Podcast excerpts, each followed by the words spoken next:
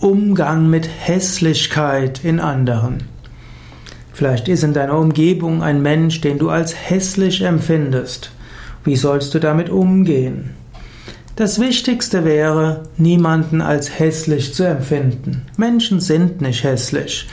Menschen haben unterschiedliche Proportionen, ja.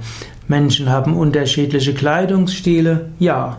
Menschen haben manchmal Unfälle gehabt, Menschen haben unterschiedliche genetische Prädispositionen. Jeder Mensch hat eigene Schönheit. In der Tiefe der Seele ist jeder Mensch schön, aber auch der Körper hat seine eigenen Besonderheiten. Du kannst lernen, Schönheit wahrzunehmen, auch in dem, was zunächst mal nicht so schön ist. Wenn du etwas als hässlich empfindest und es ist ethisch in Ordnung, dann überlege einfach, was finde ich daran schön? Ein Misthaufen kann etwas Schönes sein. Sogar eine Stadt hm, mit Stadtteilen aus den 50er Jahren, auch daran kannst du bestimmte Schönheiten sehen. Du musst es nicht, aber du musst dich auch nicht über die Hässlichkeit aufregen.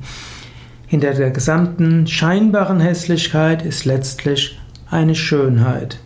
Das Einzige, was du nicht als schön empfinden brauchst, ist unethisches Verhalten.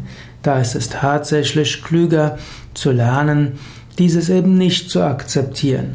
Aber selbst hinter unethischem Verhalten ist oft Leiden und der Schrei eines Menschen nach Liebe.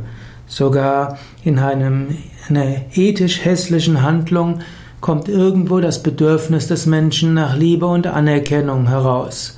Was nicht heißt, dass du unethische Handlungen akzeptieren solltest. Manchmal musst du dich gegen Unrecht zur Wehr setzen. Manchmal musst du dich engagieren für eine gute Sache und dich für andere einsetzen. Aber auch der, der diese hässlichen Handlungen ausgeführt hat, ist immer noch ein Mensch mit Wunsch nach Liebe und auch dem Wunsch, Liebe zu empfangen und Liebe zu geben.